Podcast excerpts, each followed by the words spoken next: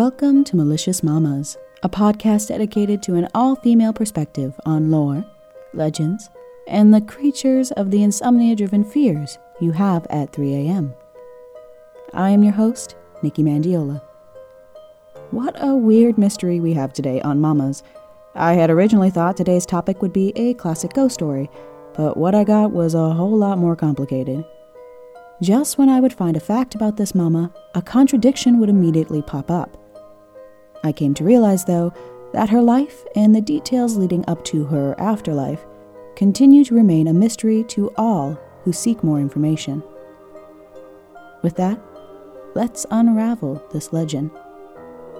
Today's topic is Queen Esther.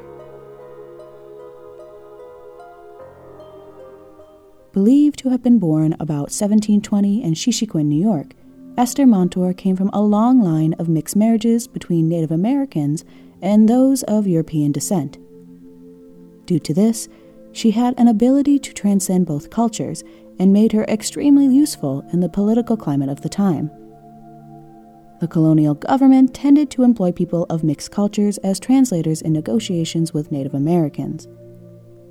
As an Iroquois leader who was also particularly good at this job, out of respect for her, the still very British colonists gave her the title of Queen. Now, how Queen Esther acquired such a high position in the Iroquois is still a question. While women were highly respected in this culture, men usually held leadership positions. What history can tell us is that she married a Native American chief from Delaware named Egghobound. When her husband passed away in 1772, Esther inherited the sole leadership position in the Munsee, Egghobound's tribe. While she has been documented as the leader of this group, it is uncertain how she established herself within the Iroquois. Regardless, a leader she was, and along with this murky fact came many other odd descriptions of Esther. Some believed she was either a large, heavy woman or that she was tall and slim. Others also claimed that she spoke little to no English, which would make the whole translating thing quite difficult but of course, some reported that she spoke the language fluently. A bit that I found pretty consistently, however, was mention of her warm hearted disposition, which makes the following sequence of events puzzling.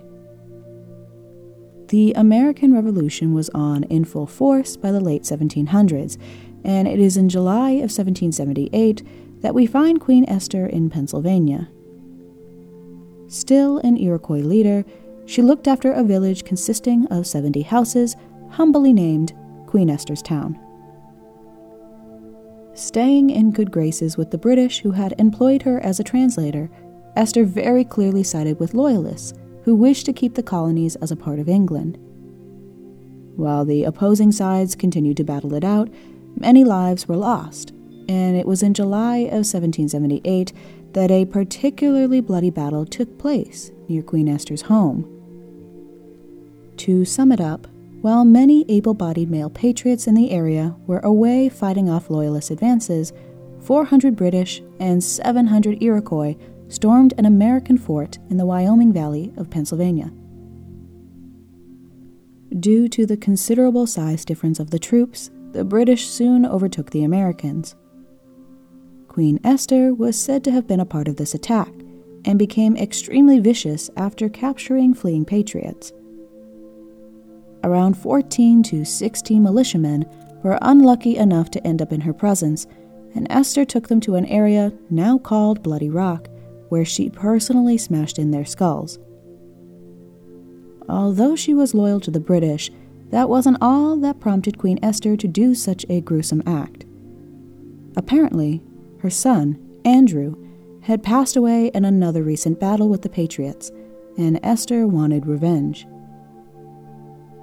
So, like with all of this Queen story, this fact is a little sketchy as well.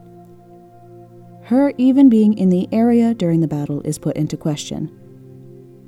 Esther was supposedly in Sheshequin, New York on that day, and it would have been impossible for her to have arrived in time to fight.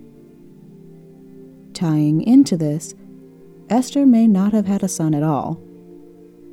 There was an Andrew Montour in her family.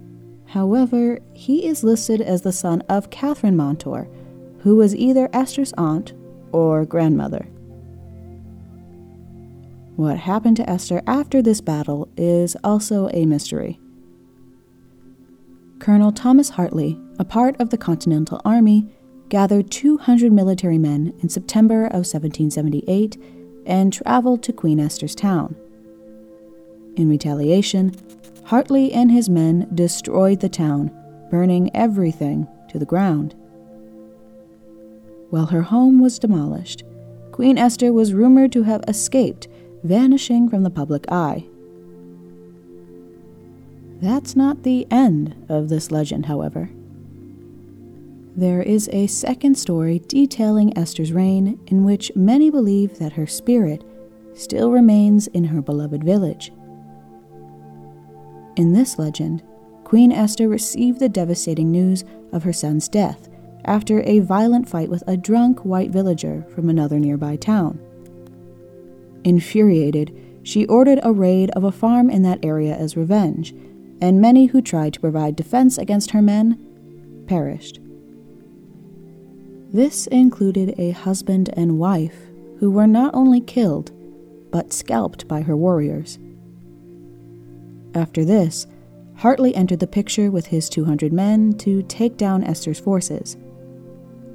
While the Iroquois put up a substantial fight, they were unable to hold back Hartley's soldiers.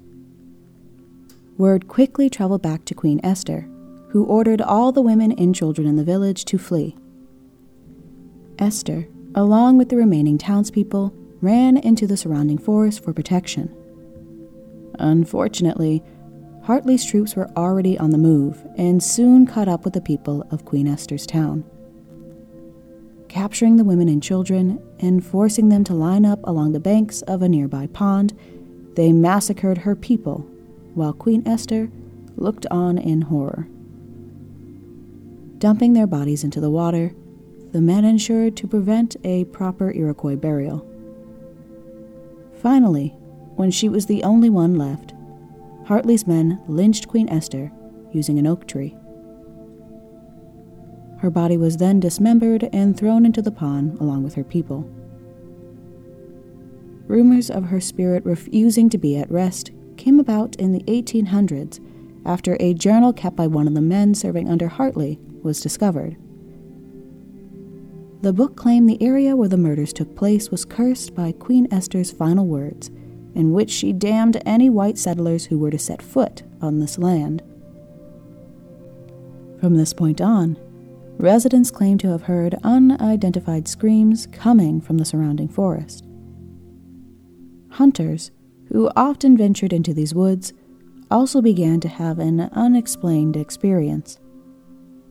While in the forest, some reported to have seen a young woman hanging from the branches of an oak tree. When they got close enough to inspect the scene, the woman vanished. Directly following this encounter, their firearms would act up. Some claimed that they were unable to fire at their target unless their gun was tested, when previously everything was working smoothly. Rumors behind this malfunction theorize that Queen Esther's spirit, still mourning the loss of her people, desires to prevent any other villagers from being killed. On that note, let's conclude this episode.